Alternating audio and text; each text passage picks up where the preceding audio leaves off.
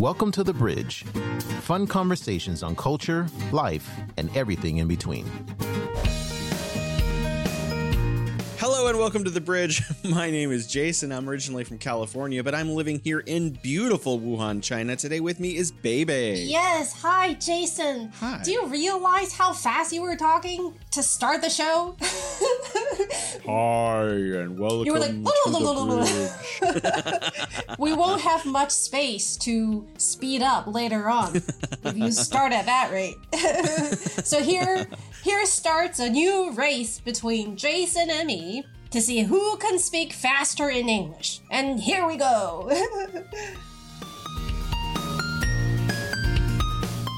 Find us where you get your podcasts. If you like the show, then consider pushing the like button or giving us five stars. Suggestions, comments, anything you would like to share, email us at we love the bridge at gmail dot com.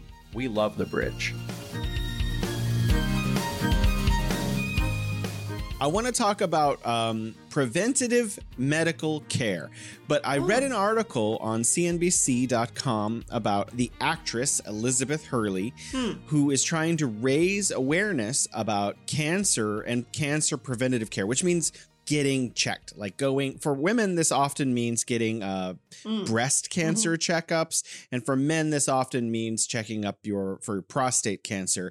Uh, and so she's trying to promote, you know, women to go get diagnoses and checked out for, for other kinds of cancers too, lung cancer. Mm-hmm. And, you know, you know, I, I did not know this until preparing for this article, but apparently mm. lung cancer is one of the most deadly forms of cancer. Mm. And if you get it, only like ten percent live more than three years or something. It's really, Survival. really quite terrible. So if yeah. you get lung cancer, there's a very low probability of surviving more than a few years. Yeah. So some of these cancers are extremely dangerous in a very short period of time. Well, let's not scare anybody like right off the bat. Um, but um, I, I heard that breast cancer, I mean, it's uh, you hear about mm-hmm. that a lot, right? Um, mm-hmm. These days. And also, did you know that men can get them too? Yeah, I did know that. Yeah. It's, that's pretty surprising. But um, yeah, you you guys are not completely, you know, off the hook for this. There is a possibility. Um, but when we speak, you know, when you said preventative care, mm. uh, I think we have like, you know, different thoughts uh, because you were talking about mm. checkups, um, how, mm. you know, we can do checkups on our own. But I was thinking mm. more about, you know, like changing lifestyles. Um, mm-hmm. Mm-hmm. Uh, like, do you realize how much impact um, stress mm. and anxiety and just these negative like mental states have on our health, mm. on our physical health? I've heard about it before, but I don't know the statistics. It's I mean, it's hard to measure, but I, I I'm a firm believer in the direct connection between your mental state, mm. healthy mm. health state to your physical health. Um, and mm. also, I mean, related to that is how important sleep it is uh, to mm. our just health in general. And did you say sleep? sleep? Yeah, in general. This is the second time you brought up sleep. Yes. I think you, someone needs more rest. No, I am doing better. Like, I did not like to sleep. I don't particularly mm. like to sleep because because I think it's pretty boring. But my uh, understanding of sleep has, you know, has been changing pretty radically. Mm. And I forty mm. is somewhat a magical age. Like, um, you mm. see life a little differently. Um, maybe not mm-hmm. for everybody, but that's my personal feeling. And now I rank mm. sleep as like the most important important thing for health mm. in general. Like, if you mm-hmm. can't have enough sleep and good quality sleep, mm. the other things like there's pretty, mm-hmm. um, it, it's not going to be very useful to speak of the rest. And like, whenever mm. you are sick, not feeling well, the first thing you should do is just lie down and sleep and let your body mm-hmm, rest, mm-hmm, mm-hmm, mm-hmm. Uh, not stress it out. I think a lot of people make that mistake. They feel like going to work proves that they're strong, but really they're just making themselves sick for longer. Right, and making it worse, and it's just not worth it. And when you are younger, you you can like bounce mm-hmm. back a little bit faster, but when you're older, mm-hmm. it's just like, it's like uh, debt for your body. You just mm-hmm. it, it just accumulates. And also, um, sad to say that one of my very good friends Um, mm-hmm. was diagnosed with breast cancer. Um, that was oh, wow. a year ago. And after I got the news, I mean, we talked about it. And she went through a process of analyzing her lifestyle. Mm-hmm. And I mean, like, we knew her, friends, we knew her. And she was one of those really hardworking people, like work with everything mm-hmm. and everything else, you know, have to had to stand back. And she wasn't really going after, you know, fame or wealth. Mm-hmm. It was more like her passion and just her work ethics. Like she wanted to just do her best. Mm-hmm. So, you know, almost on a daily basis, sleep was when she had to sleep. Like she would pass out if she didn't go to bed mm. or she would like sleep on the floor for a few hours mm. and then, you know, get up and uh, keep working. And then maybe one of those days when she didn't have much work, she would like sleep for a whole day, mm-hmm. that kind of thing. So there was not really a like a schedule, mm-hmm. like a routine um, for her body to get used to. And also same with eating. Mm. You know, she would go for long periods of time without food because she was busy doing mm, things. Mm. She had a lot of passion, mm-hmm. um, but it just, it wasn't regulated. Mm-hmm.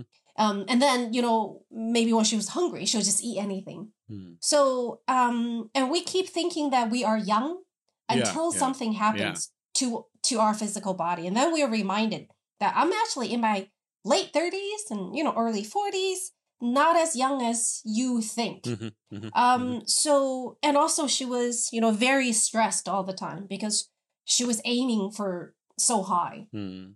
And when you have high aims, nothing was good enough, yeah. right, for her until she uh, was completely exhausted. Mm-hmm. So years of working and living like that, um, eventually, uh, like her system just lost the balance. Mm, mm, and mm. I mean, when, when she looked back, everything seemed so obvious. Yeah. You know, she was like, I shouldn't have done it this way. I mean, the ba- I, I didn't even cover the basics, mm, you know, enough mm. seven to eight hours of sleep, uh, sleep per yeah. night, and then three meals a day. Mm-hmm. And she was constantly, constantly stressed. Mm. And your body can only take so much. Mm-hmm. I'm sorry if I'm like rambling on, but I just want to, you know, share the message. It, it happens. Well, I would like to share something sure, too, please. In terms of preventative care, not going, not just, you know, on, on the, on the lines of your mm-hmm. thinking, not just about sleep right. though. You know, I have found as I got older, I get a little bit of uh, hypochondriac about different things. Oh, this happens, that happens. So I like, oh, do I have this problem? Mm. And I'll go to like different health websites.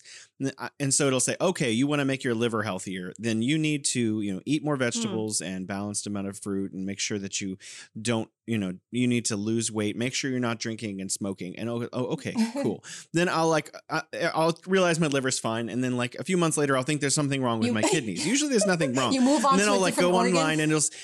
And uh, yeah, but I'll go, but I'll go to online and it'll say, oh, what you need to do is eat more vegetables and more fruit and, you know, have live a balanced life right. and not gain too much weight and make sure you don't drink too much and don't smoke. Mm. And I'm like, oh, OK. But then I have to find out my kidneys are fine. And then I'll find out some. Oh, I think I have high blood pressure. And it'll say, oh, you need to eat more. Ve-. You know, what I always find mm-hmm. is every website says eat more vegetables, have a balanced diet that includes right. fruit.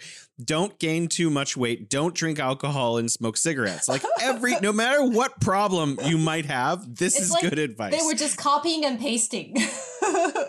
Yeah, it's like, so basically, and I, I guess, you know, a lot of uh, bowel cancer, you know, this is a big problem, especially for men, I think, mm. is related to really bad mm. diet. It's like you eat a lot of processed foods, a lot of carbohydrates, a lot of like, you know, really thick like foods, foods with mm. a lot of sugar and things in them. And then you don't have enough fiber. And then it causes like problems in bowels, and bowel cancer, you know, usually isn't deadly, but it does cause a lot, you know, needs surgery mm. for it. And if you don't catch it in time, right. it can be deadly.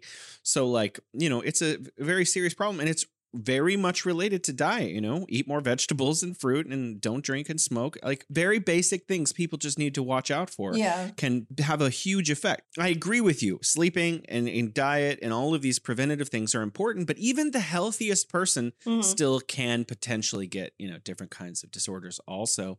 And mm-hmm. having a, if a doctor can find out that you have a small node that might be like some cells behaving badly and becoming cancerous, if they catch it soon, they can extricate it before it really becomes a problem. Jason, I have yeah. the image of you walking into like a, a health checkup place and just telling the doctor, doctor, touch me everywhere. Feel me. Is this okay? From What's this thing? Top. Why is this thing turning red? It's not supposed to turn red.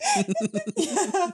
Oh, gosh. Well, I, I think you sound fine. And also, Um, like, we are pretty happy people, I think, in general, and mm, like mood, mm. like these things are hard to track. And I know that in, you know, Western science uh, depends a lot on data, mm. right? Something has to show up in numbers to convince people. Um, but as I get older, like, I don't need as many of those data to tell me what's more important. Like, mm. I know by now how um, how much impact your mood can have on your like on your physical body. Mm-hmm, and the impact mm-hmm. is not something like, well, yes, when you measure your blood sugar, like if it just, mm. I was, you know, I was just yelling at my daughter and you check my blood pressure, it's of course going to be higher. But, you know, things that happen on a deeper level too. Think of bad mood as toxins. You know, whenever mm. you get angry, um, think of like toxins building up in your body, and they will mm. influence your cells, like on a cellular level. And when things happen like that, you don't notice it like the first time, but it keeps happening. The toxins will build up. And especially if you're not good at like detoxing. And I'm I'm thinking about all this because um I think it was like yesterday or a few days ago, my uh, book club, uh, most of them are ladies. we were talking, they were talking about some health issues.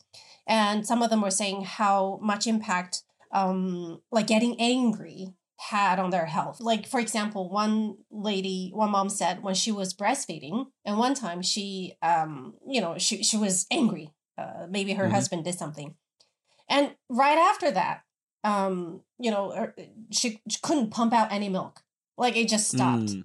And another mm. mom, she was like, you know, she has similar experiences.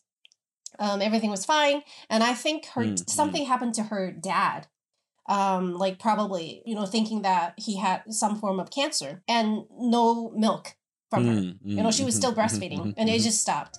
And after her father got the checkup, and uh, after she learned that her her dad was fine, yeah. like things were fine, like she started, what what's the word? Lactating? Yeah, yeah, like, lactating. Milk just came out, just spilled out. I mean, you can't really mm. measure the um, the impact they have, but it's yeah, it works yeah. internally. And I think, it, um, at least when I was, you know, living in, in the States, there's, or maybe just because I was younger and didn't really mm. pay attention to that. But now I'm older and becoming more sensitive to things that can't be really numbered, but you know, they do have an impact.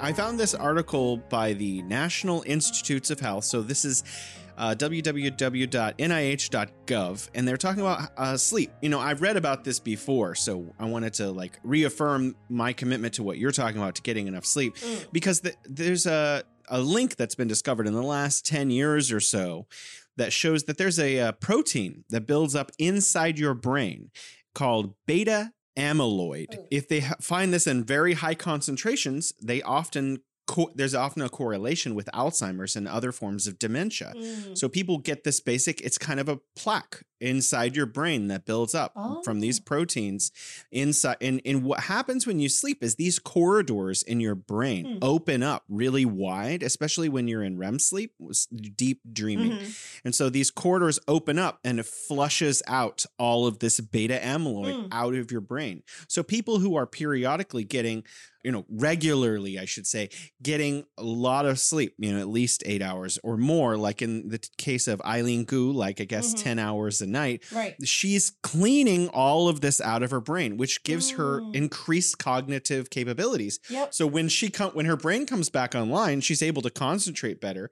That's because exactly what she was She's saying. got all yeah. of this plaque out of her brain. So all the synapses are able to connect better and faster and give her more clarity and focus, mm. but also prevent dementia and prevent Alzheimer's and these other debilitating diseases that people would have gotten in their old age. You know, sometimes we have the uh, feeling that we've made a lot of progress when it comes to medical discovery, mm. right? Um, like the amazing things we can now do, setting tubes inside your uh, veins and things like that.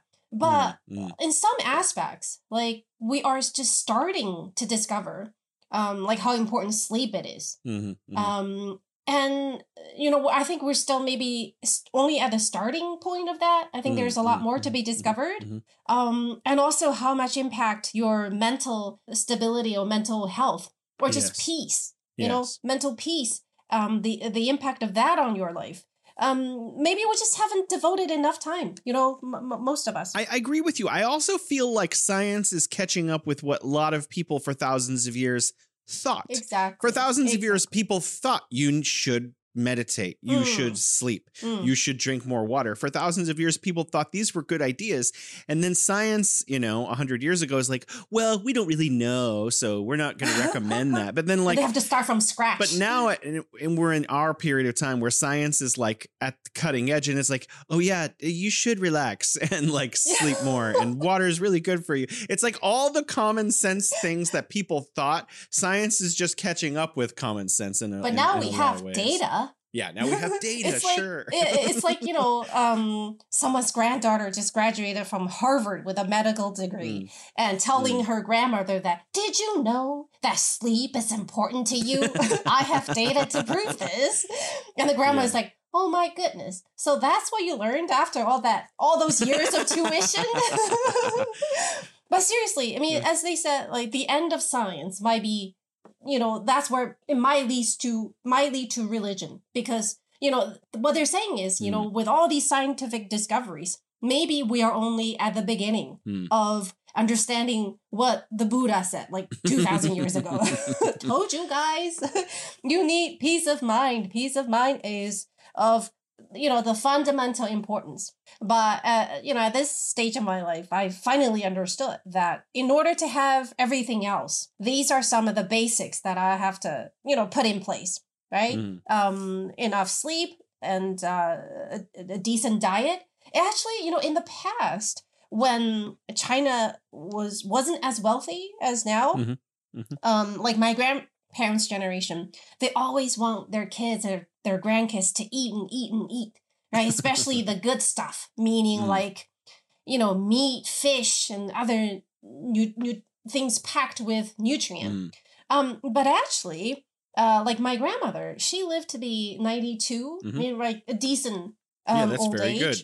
Um, and my other grandmother, she's still, uh, you know, healthy. I think she's not, she's ninety-four. Wow. And they they don't eat anything fancy. Mm. You know, the fanciest things like like tofu and eggs. Mm. And they live on, you know, vegetables, um, porridge. Yeah. I mean, when they were younger, there what just wasn't much, a lot of other choices. They mm-hmm. they keep a simple diet.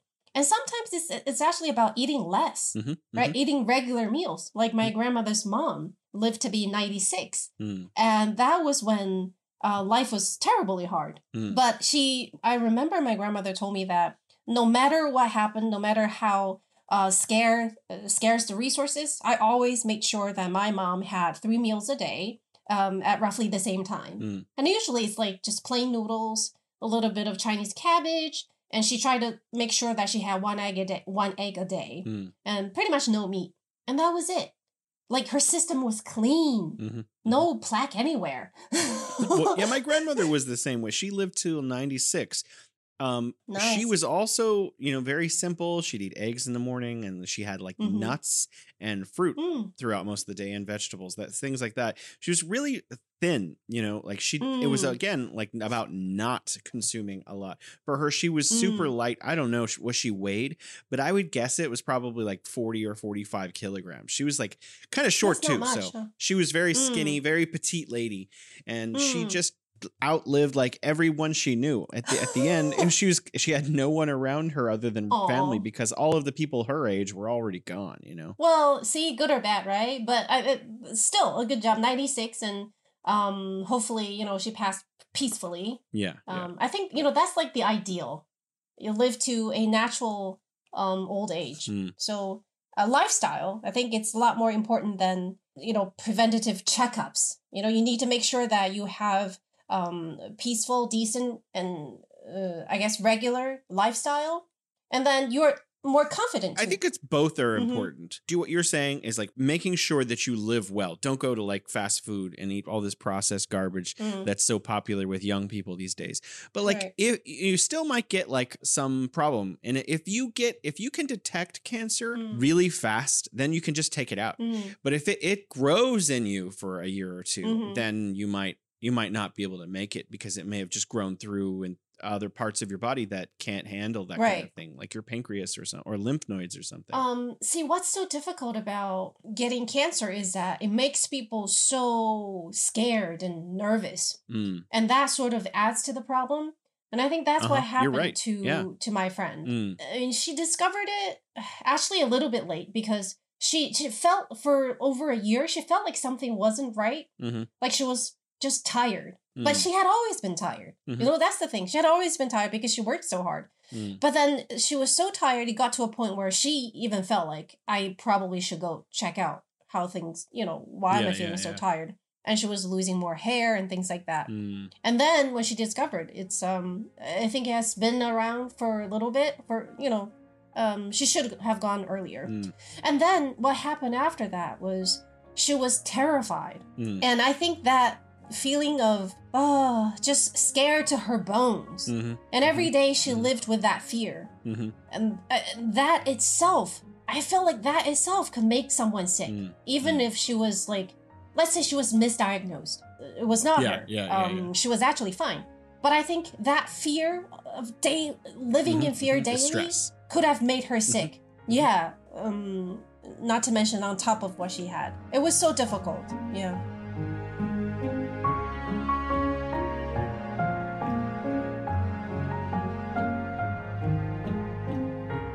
I'd like to tell you two stories, both of the same story, essentially. Mm-hmm. I, I don't want to say who, but actually you may actually know the person who's relative and one of my relatives. Mm. Two women. One woman was fifty-five when this happened. And mm. a, the other woman in a different story was is like eighty. Mm. And in both cases, they discovered by themselves that there was a lump in their, one of their breasts. Mm. And they went to a physician and within a week they were scheduled to have, surgery. You know, uh, I don't know what the procedure is, but to have most of that breast mm. removed. But in both cases, both of these women ended up you know, escaping cancer. Hmm. And they they were able to move on. And they one of the, the in the eighty-year-old woman's life, it's been a year mm-hmm. or two since since the operation. She's fine. Mm. And they're pretty sure they got all of it.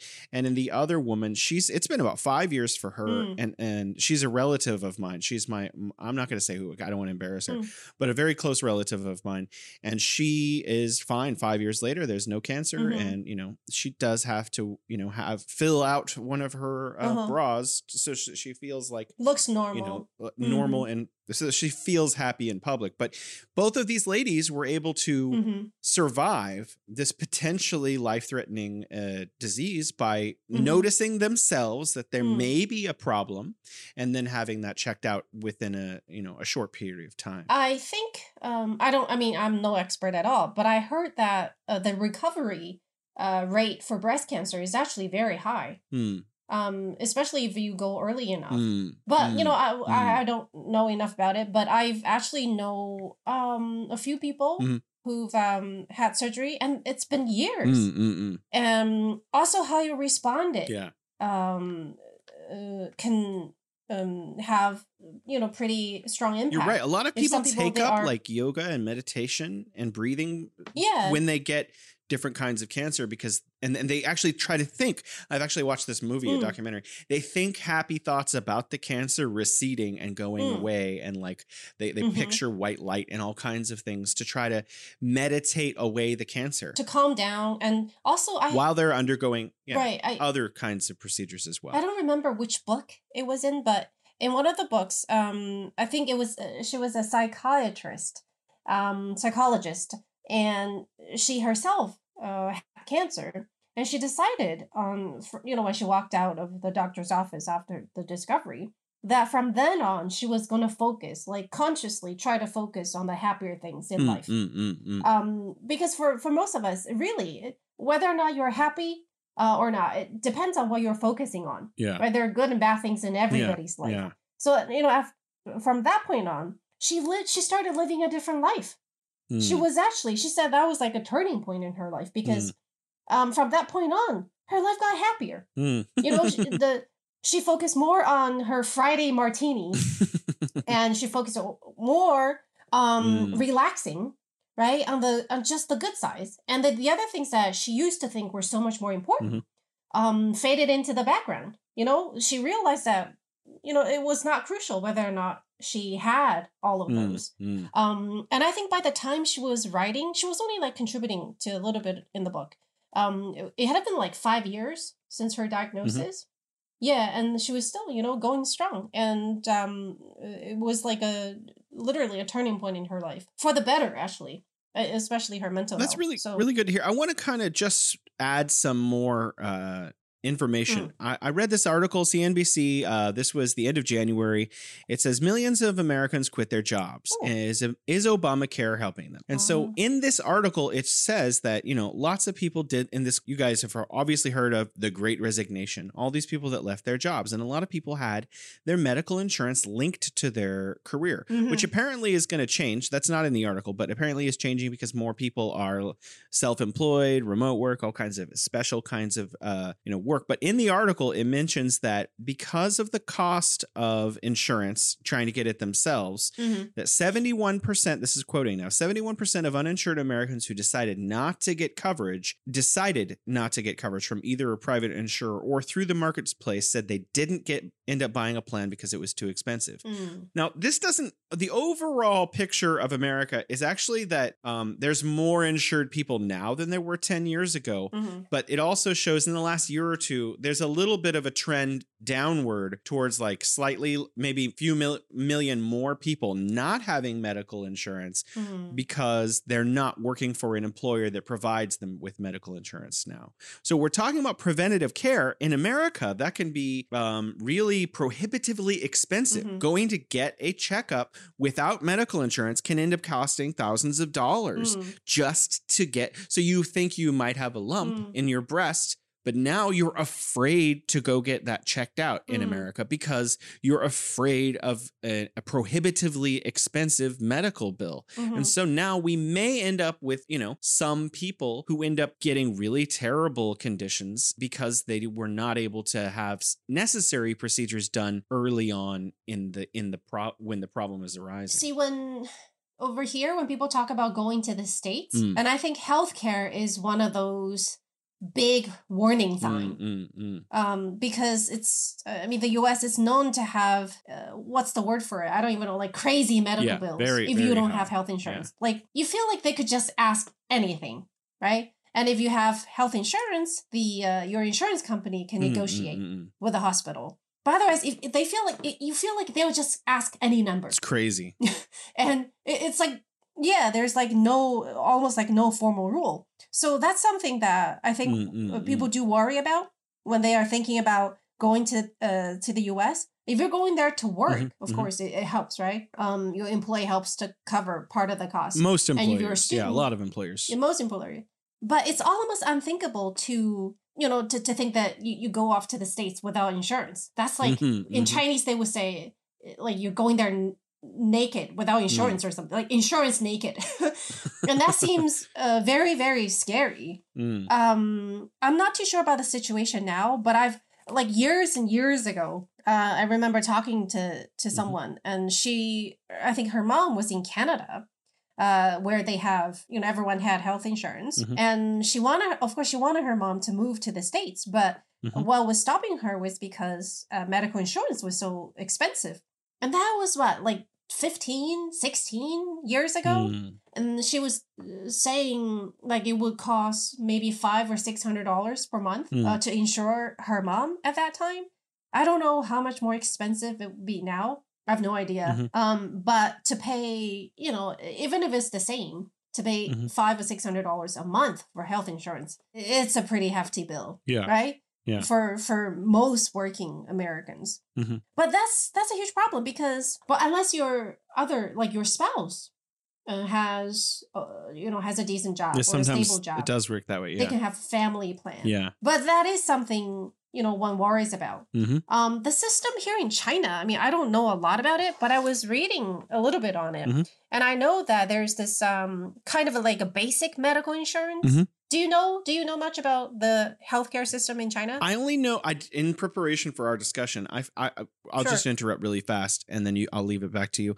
According to Statista dot com, uh-huh. which is a statistics website, there was an article published in January twenty-seventh of this year, Health Expenditures in China from two thousand to twenty twenty. And it there's a point that I found where it says more than ninety-six percent of the population enjoyed at least a basic health insurance. Mm. So I do know that, yeah, more people are covered in China than in the United States by uh, about five or five or six, seven percent. So that means like almost every single person in China has medical insurance, which, you know, is very good. Um, I never really thought about this um, until... I think it was a few years ago, uh, my uh, nanny, you know, she used to take mm. care of my daughter uh, for me. And one time her husband got sick, like some kind of um, heart problem. Mm. And I was like, huh, I wonder, because she, I think her husband worked as a, um, like a, a laborer for decorating mm. houses or like, let's say just mm-hmm. house, uh, almost like construction worker. Okay. Yeah, yeah. And he was like paid by the day. I'm not too sure if it was like a formal job. And she mm-hmm. worked for, um, you know, my family and, you know, we pay her by the month. But mm-hmm. I don't think mm-hmm. there was like a health care plan. Um, yeah. But later, not like through me, but it turned out that she had this um, basic health uh, insurance plan. It's like a national thing. And yeah, I think yeah. that's the one you were talking about. You know, it covers... Mm. As of September twenty twenty, in this article I found, more than one point three five billion people in China. So that's over five, mm. ninety-five percent of China's population. They're covered yeah. by one of the, uh, it's called B M I programs in English. Yeah. Yeah. So one time, um, my I remember my nanny, that's mm-hmm. when, you know, we had a nanny yeah. for my daughter. Um, she and her husband, they were from another province, but they were working in Beijing. So when her husband got sick, I remember he actually... I think he maybe he went back to uh, their hometown and uh, he was treated there. And then they had this basic medical plan where they covered about maybe, was it like sixty percent or something? Mm. Yeah, because I was wondering, you know, for them, they were not working at uh, one of those, you know, office jobs. Yeah. Where you have, you know, everything comes in a package when you sign on and insurance and all. Yeah. Um, but they had this uh, basic medical insurance. And I think it actually, you know, it, it helps a lot. Um, it helped them cover most of the plan. And but I found this article, if you're interested. Mm, yeah, absolutely. This is an article, article from U S National Library of Medicine mm. and National Institute of Health. And it's pretty, well, it, I guess it's pretty new from last year, February mm-hmm. last year. Mm. And it's talking about this... Um, Uh, the healthcare security system in China, mm-hmm. um, which uh, I have to say, you know, health and uh, housing, education, these are, um, you know, these are considered like the some of the fundamental responsibilities of the Chinese government, yeah, right? Yeah. These are things that, you know, we call min sheng. Min is people. Sheng is like, you know, living, mm, uh, mm, livelihood. Mm. So these are some of the most important pillars. So the government's, um, it's not going to just let the market take over. Yeah, yeah. Um, because I think, you know, when, when we think about the health um, system in the U S, of course, you know, if you are part of the elite, right, you can get the best medical treatment yeah, yeah. by world standards. I mean, I think China has the a similar system to France, Canada, you know, like... Uh, all the other so- Northern European socialist countries. China is socialist, and so it has... the best kinds of policies about taking care of its people's basic needs. And I think that's a, something mm. that a lot of people should have more respect for. I think um, China probably, it says uh, the national medical security system in China is a multi-level system. Mm. Um, because I think the situation is a little more complicated, mm-hmm. maybe a lot more complicated because of the population. Mm. Um, I mean, in smaller countries, you know, the population is not as crazy, right? You don't have as many cases to handle. Yeah. But even for them, I've heard that in some countries, like, you know, like Canada, sometimes you have to wait for months, yeah, yeah, right, yeah. to to to be able to uh, sign up for a checkup. Um, and that's not usually the case here. Here it's, you know, things move pretty fast. Yeah. And doctors literally see hundreds of patients a day mm. from my experience of um, especially taking my daughter to the hospital. Mm-hmm. Like, it's crazy. Um, anyhow, back to the uh, medical insurance security system. So they have the basic medical insurance, uh, B M I, as the pillar, yeah. and the medical aid as the backup. And then, of course, there are uh, rich commercial health insurance, a lot of choices. Like, I bought some um, private Uh, health insurance yeah. for the family. And there are all kinds. It gets really complicated. Mm-hmm. I'm not smart enough to know what I bought. You know, actually, I used to have what you have now. I used to, my company has always uh, provided me with um, private insurance, mm. like international, you know, the expensive insurance where I can go to the private clinics. Mm-hmm. But actually, a couple of years ago, I switched out and now I have the basic medical insurance plan and nice. the, like, you know, the that's the national the insu- one. The insu- yeah, the national. I have national insurance because actually, if you go to because I've actually gone to both mm-hmm. over the years that I've been here, I felt mm-hmm. for me that when I went to the big impersonal hospital, it was kind of like, you know, Uh, a factory a little bit. It was like, go here. Okay, go see that guy. Okay, no, that's not your problem. Go over there. But I, right. I, I always ended up actually paying less than the deductible mm-hmm. instead of going in and getting mm-hmm. a two thousand R M B like checkup because I have the flu and then I get I pay ten percent mm. for two hundred dollars or whatever. I actually end up paying like mm. six kwai or something because I went to like that's the national like hospital. Yeah, it's been yeah. even though they only pay a certain percentage, the cost of going to the, like the county or the city hospital mm. in Beijing or Wuhan or wherever mm. is actually still a lot lower. I mean, it's a hundred times more expensive Crazy. to go, to go to one of these private mm. clinics. Well, when you go to private ones, I think a lot of it you're paying for the service. Yeah, it's, it's like the nurses pay attention to sit here and like right? you really sit here. You have a place to sit. If you need a serious, yeah. Well, the thing about I think for foreigners coming into China, if um, you know you have to go to the hospital for something, they will be scared at first because it's just you know so many people mm. and people are going all over the place. Mm-hmm. You know, in the States, it's all calm, right? You go to you you call a doctor like days ahead. And then, you know, you go into office, it's there are only a few people sitting there.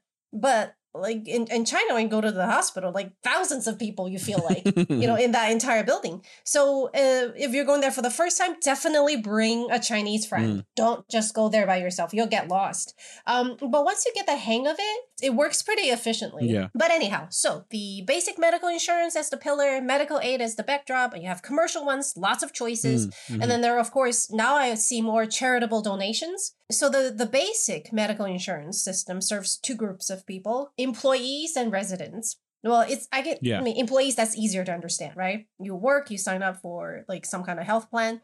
So that's the employee basic medical insurance. And then there's the non-working residents who are enrolled in the residents mm. basic medical insurance program. Mm, mm, mm. And I think that's what my nanny had, even though she wasn't like we didn't uh, we had a contract, but it wasn't like, you know, working for a formal place. And I paid some form of insurance for her, yeah. but it was only like, you know, twenty kwai for a year. So pretty basic. Um, so her health insurance was from like this social uh, medical coverage. And um, and after being established in twenty eighteen, there's this National Healthcare Security Administration.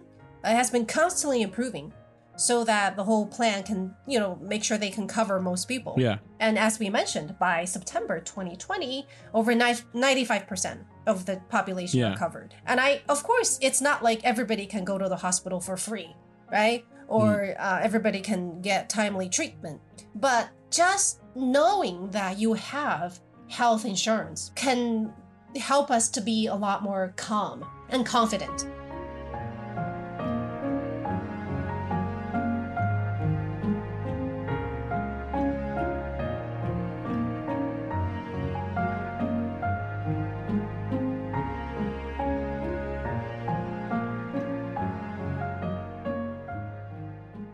You go, okay, if you go to America and you mm-hmm. need aspirin, all right, they're going to maybe charge you oh. six hundred dollars for a bottle of aspirin. What? Why? Because they can't. I'm serious.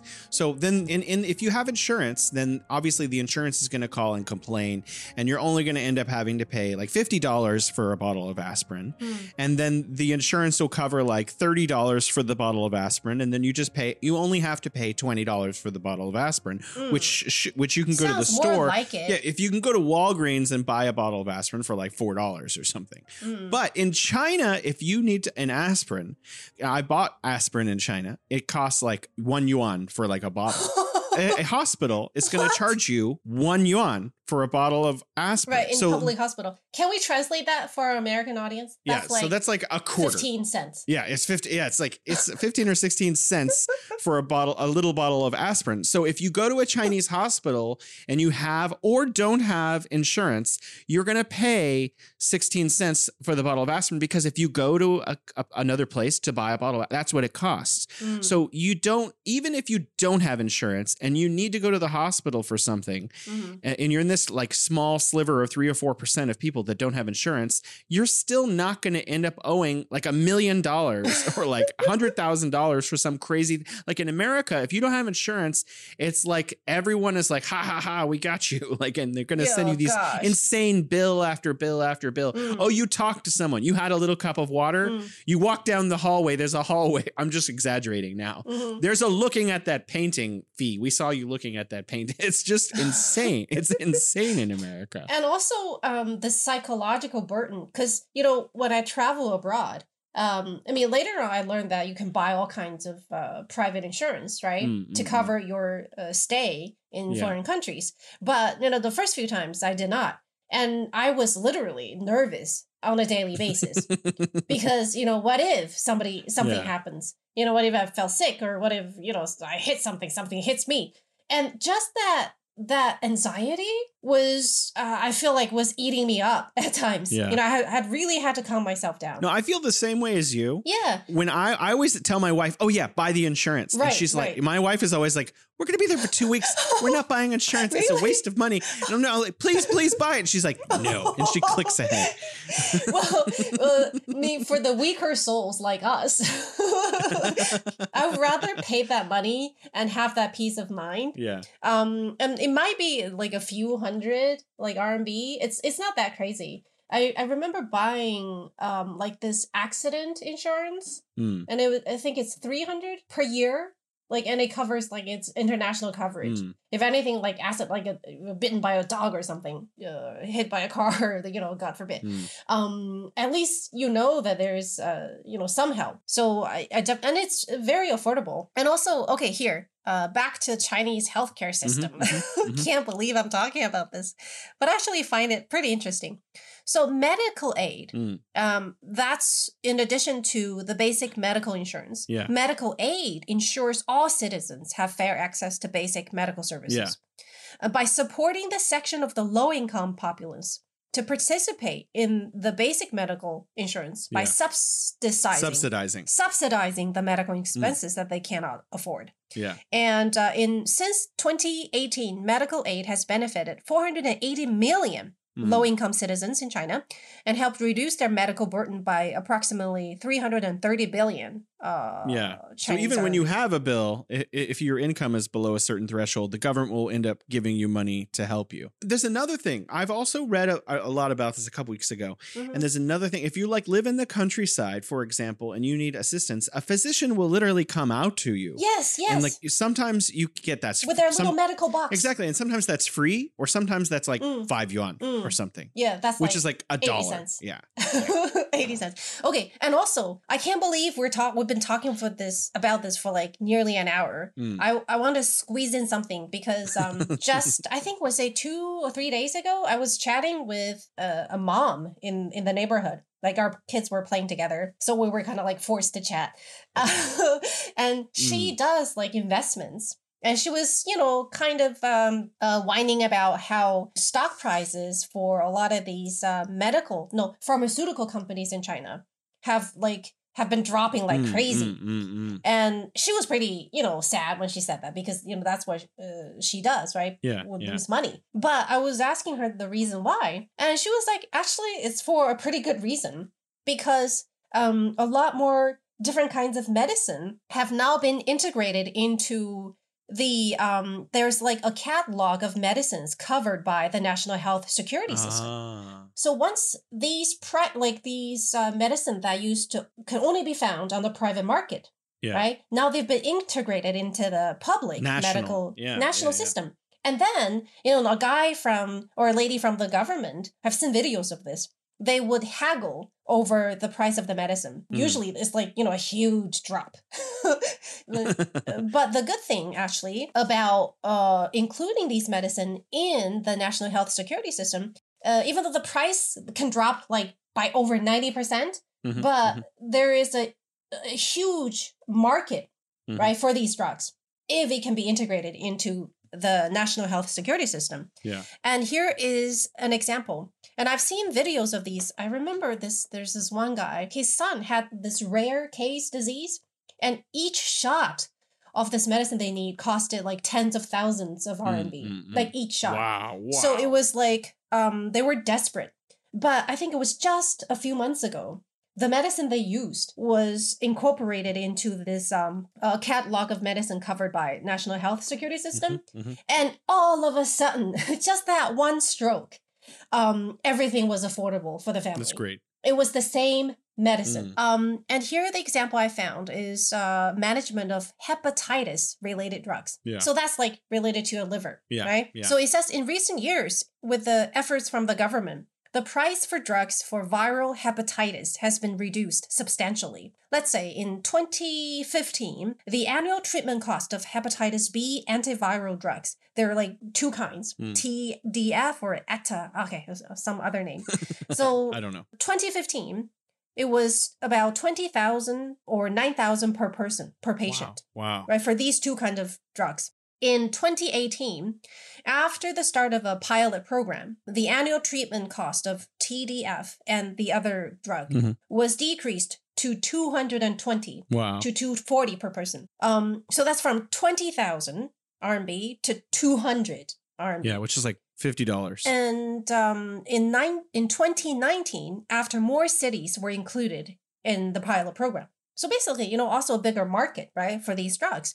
The cost of the two drugs was further decreased to about seventy R M B. Wow. So that's like mm. ten dollars, literally just like a little yeah. bit over ten dollars. And seven years ago, no, wait, six years ago, that was thousands, yeah, yeah, a few yeah. thousand dollars. They have the centralized procurement of the same drug, mm. but the price can be so much lower than before. And eventually, I think the cost, out-of-pocket costs paid by patients dropped by ninety percent. Five percent, mm, so that wow. more people can benefit. So same thing, Jason. Same same situation. On the one side, you know, more people can afford the drugs they need, right? But yeah, on the other yeah. side, at least in the short term, the stock prices of these uh, pharmaceutical companies dropped. Like, oh, probably. You mean rich people I, lost some of their no. income? I feel so bad you, for them. You're, you're not you're not pretending very realistically. Oh, sorry. Oh, no, they're going to only have to have one yacht now. Okay, yeah. so I, I wanted to throw one last thing. You know, we only have sure. a few minutes, but I wanted okay. to throw in another thing um, just for our listeners so that they have a good idea what they should be doing. This is from mm-hmm. comprehensive primary care dot com, all mm-hmm. one word. And the name of the article is, How Often Do You Need a Physical? And this was very recently. I, I don't have the date here, but it was like in the last year or two.